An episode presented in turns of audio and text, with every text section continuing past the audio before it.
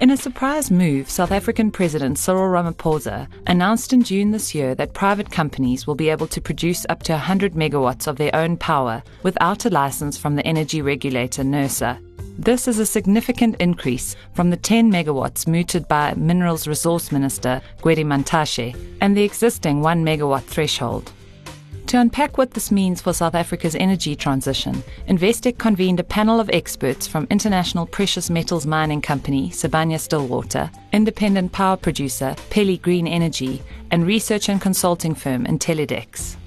I'm Ingrid Booth from the Investec digital content team, and in this Investec Focus Radio podcast, we share some of the best insights from the discussion that is also available in video and article form on focus.investec.com. Let's get started. One thing that all the panelists in the conversation agreed upon was that the embedded generation announcement has the potential to be a giant leap forward for South Africa. And, according to Investec's head of power and infrastructure finance, Martin Meyer, renewable energy producers are raring to go. This has the potential to be a game changer for the South African economy by assisting in the enablement of South Africa's energy transition and driving job creation. We currently estimate that there are renewable energy projects with a total capacity in excess of 10 gigawatts, which are shovel ready and able to produce power in the short to medium term.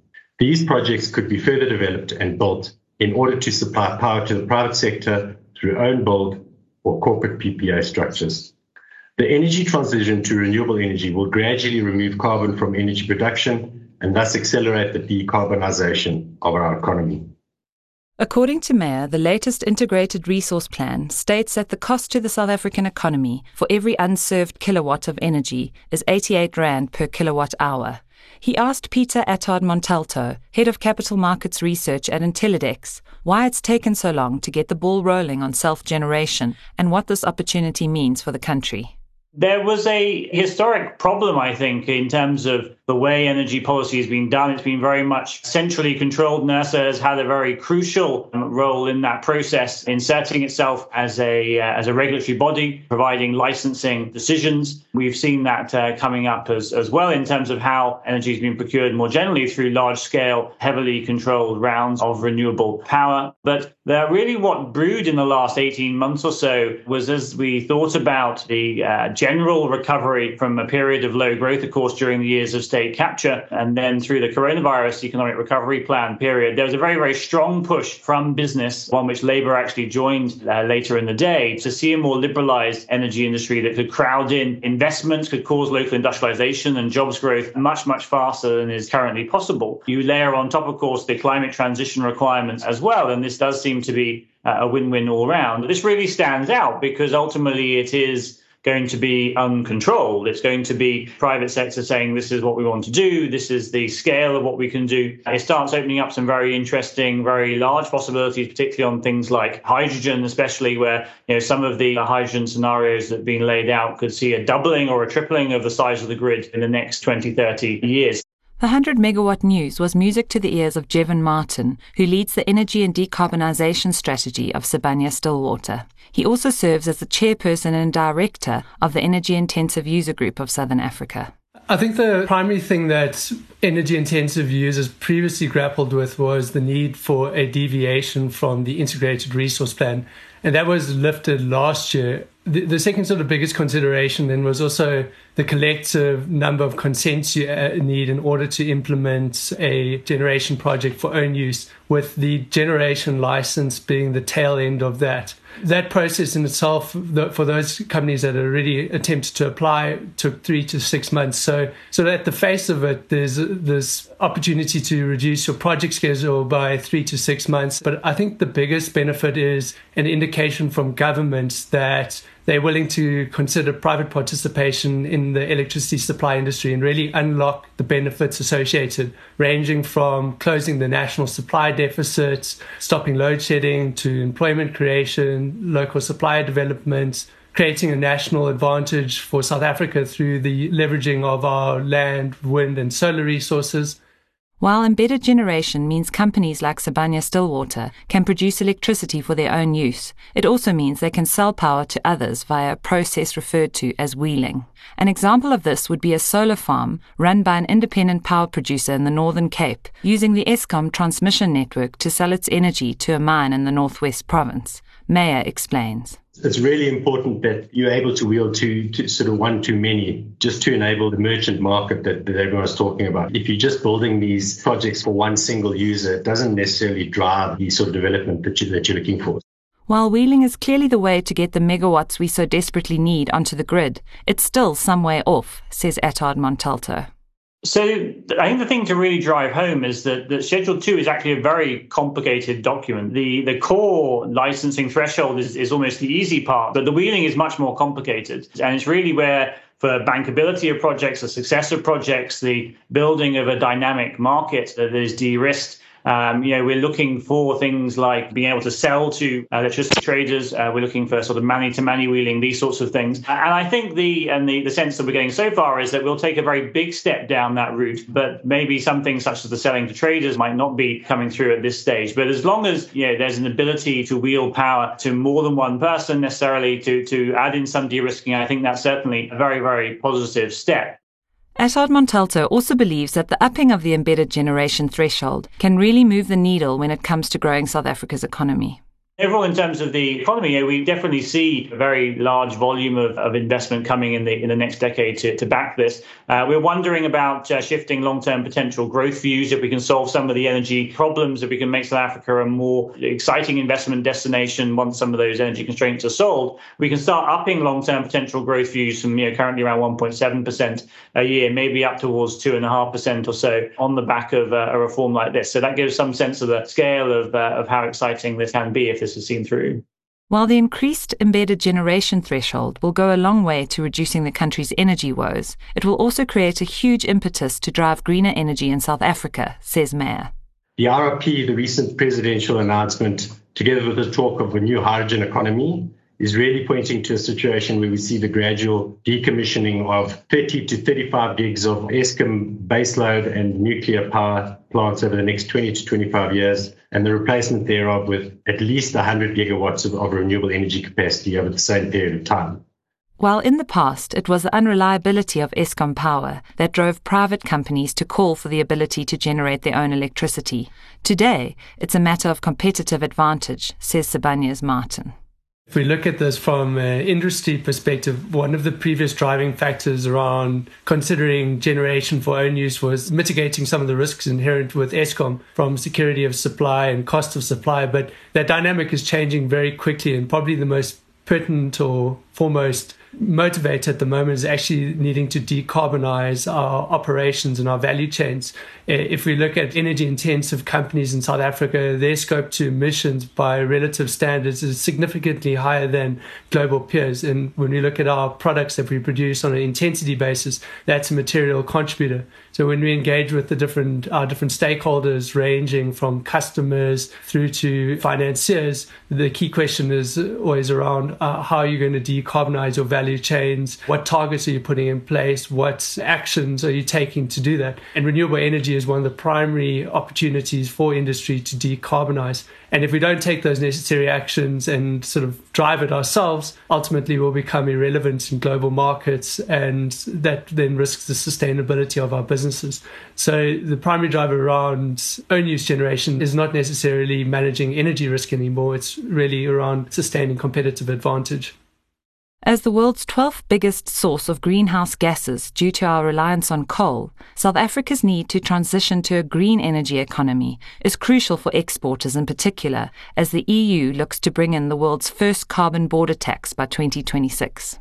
The plans seek to impose a CO2 tariff on polluting goods such as steel, and this could cost the country dearly, says Attard Montalto. So our estimates is it could add roughly 300 million euros a year of tax onto South African goods going into the EU. In reality, though, it, it will probably mean uh, also substitution by EU companies looking elsewhere for cleaner products, whether that's things like lower carbon intensity steel, etc. And and that's also the larger impacts, not just the, the price impacts, which can obviously follow through to negative jobs impacts for South Africa if this isn't properly addressed. Of course, decarbonisation is not only good for business, it's also a moral imperative as we strive to preserve the planet for future generations. Something Fumani Mthembu, co founder of Pele Green Energy, is passionate about.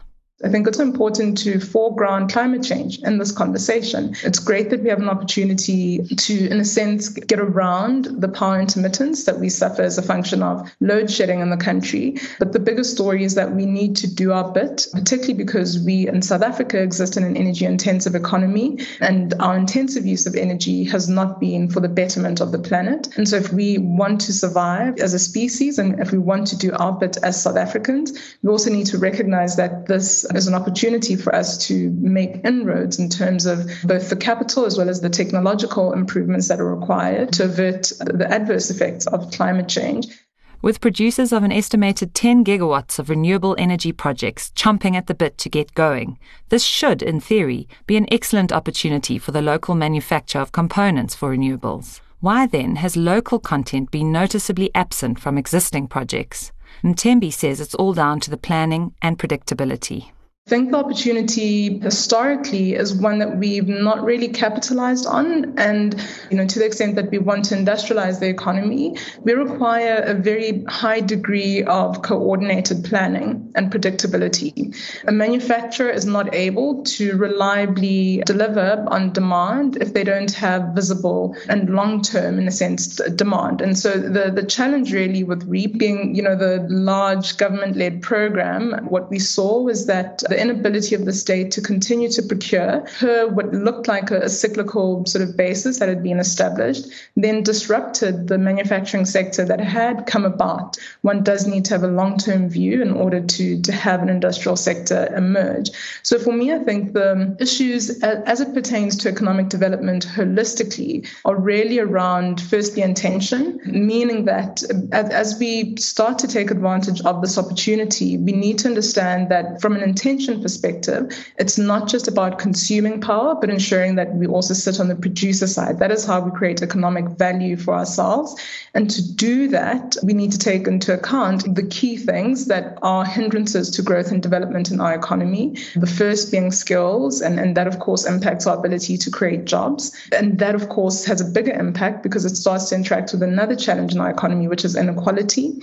And so it's important that we sort of have this conversation. I would say not thinking solely about the economy, but recognizing that the economy exists within society and therefore it's a socio-economy. And so the intention as it pertains to how we optimize and leverage this opportunity needs to take into account the fact that the socio-economy is important for the long-term sustainability of the investments that we intend to make.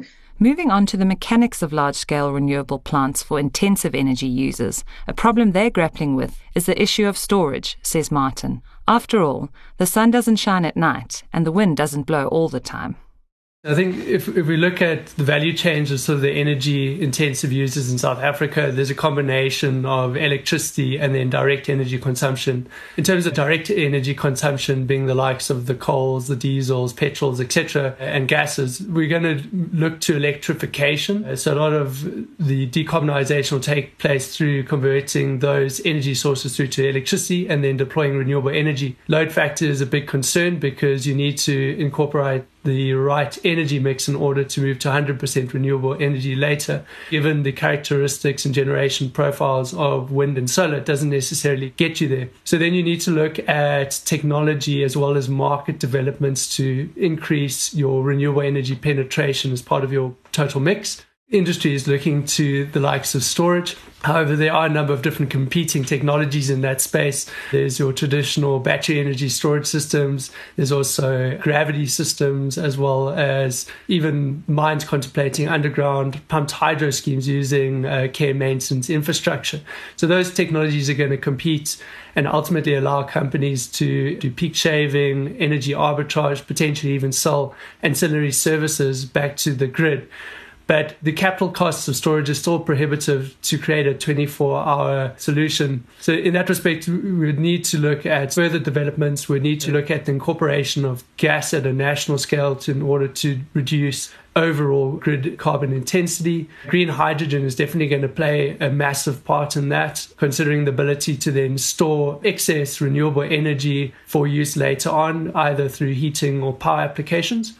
As discussed in a previous Investec Focus Radio podcast, the green hydrogen economy Martin mentions has the potential to play a significant role in global decarbonisation. He explains how South Africa could benefit there's a number of different projections, but they're saying that it could be as big as $2.5 trillion by 2050 from a, a market size of about $150 billion today. That's a CAGR of 10% per annum uh, over the next 30 years. So it's indicative that it's going to be massive and the primary role it's going to play in industrial uh, and commercial feedstocks and heating applications. And I think where it would compete with the likes of lithium uh, batteries, or let's call it general battery technology, is in the mobility space, specifically for applications that where we can't necessarily use battery technologies. For example, aviation, marine, long haul trucking, etc if you look at it from a South African context, there is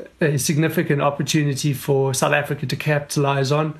Uh, we have the land, the wind, and the solar resources, which is the primary ingredient to create low cost green hydrogen. Seeing the, the cost of renewable energy falling would ultimately would enable it. Uh, we also have a large number of energy intensive users in South Africa that have the resources and capabilities to set up green hydrogen businesses with the ability to compete in export markets. When it comes to the funding of self generation projects, Attard Montalto says that you cannot ignore Eskom's energy transition financing. But we should remember as well, we have the, the elephant in the room coming to the market increasingly in the next few years. We're going to have Eskom raising very significant amounts of just energy transition financing, maybe of the order of 200 billion odd rand. And that becomes incredibly uh, important, actually, that Eskom is able to do that in the market. So much of that is going to be helping decommission Eskom power stations, putting in a variety of things, including industrial units, including battery storage, as you mentioned, uh, Martin. But most of that money will really be spent actually on transmission grid strengthening to enable this uh, this new liberalized market to better be able to uh, you know evacuate power from places with, uh, solar resources, etc., taking it to load centers, connecting in battery storage, etc. And I think that's the the new sort of funding model, the new sort of grid mindset, the investment we really need to see, which will ultimately be driven a lot by this new sort of financing. It's not just the big renewables projects themselves that need financing, says Mthembu, but smaller companies across the full value chain. The point is that manufacturing is not the only economic opportunity that arises. There's so many services and therefore businesses that are, you know, participating along that value chain. And really, if we're thinking holistically, I'd say the challenge from a banking perspective is to also think about projects not only at the project level, but in relation to the entities that participate in that value chain, funding those businesses, not just in terms of the participation in the project, but also as, as operating businesses, then makes it possible for those businesses businesses to continue to create new value, add jobs, and do more. And I think that's the primary constraint in our economy. We don't have enough small businesses that are growing and thriving as a function of the opportunities that arise. And so, you know, in order for this to be just, we need to be thinking about people. Obviously, that's the center, people and the planet. And I think the, the funding question is, is not just about the big checks, it's about the smaller checks that enable small businesses to emerge and grow in tandem with the sector. Funding of smaller companies involved in the renewables value chain should become a lot easier now that there is some certainty around self generation, says Investec's Meyer the stop start nature of this rollout just hasn't enabled the ability for funders to get involved, for businesses to grow. And I think, given certainty in the rollout of the renewables, I think this will change. Uh, I think you'll see banks that will be a lot more, I guess, it'll be easier to understand the business plan, it'll be easier to, to foresee how the revenues are going to be earned, and therefore be able to bank some of those smaller businesses. There are many reasons why a move to greener power makes sense in South Africa, but all panelists agreed that whatever happens, it needs to drive inclusive growth. Mthembu shares her thoughts on what needs to happen to ensure a just energy transition. I think, you know, in trying to respond to the transition in a just manner, a core question is really around skills development and ensuring that people who were historically either, you know, working in sectors that will be obsolete or people who, in the context of our country, have been unemployed, you know, for those people to participate, we, we do require a lot of coordination. So what we've seen historically with the renewable energy program is that the timing of these projects has not necessarily enabled the development of skills prior to the fact. And so, you know, you find yourself having been awarded a license, and because of the economics of the project and how it's structured, you're not able to invest in society until that project is operating. And because of that constraint, you're then unable to invest in the skills, particularly of local communities that ought to participate in these projects. And so I think in really bringing the just transition conversation into our discussion today, it is important to also think the dynamics of planning and coordination because they do quite seriously impact our ability to ensure that the change that we foresee is inclusive. Thank you for listening to this Investec Focus Radio podcast. Videos of this podcast are available at focus.investec.com.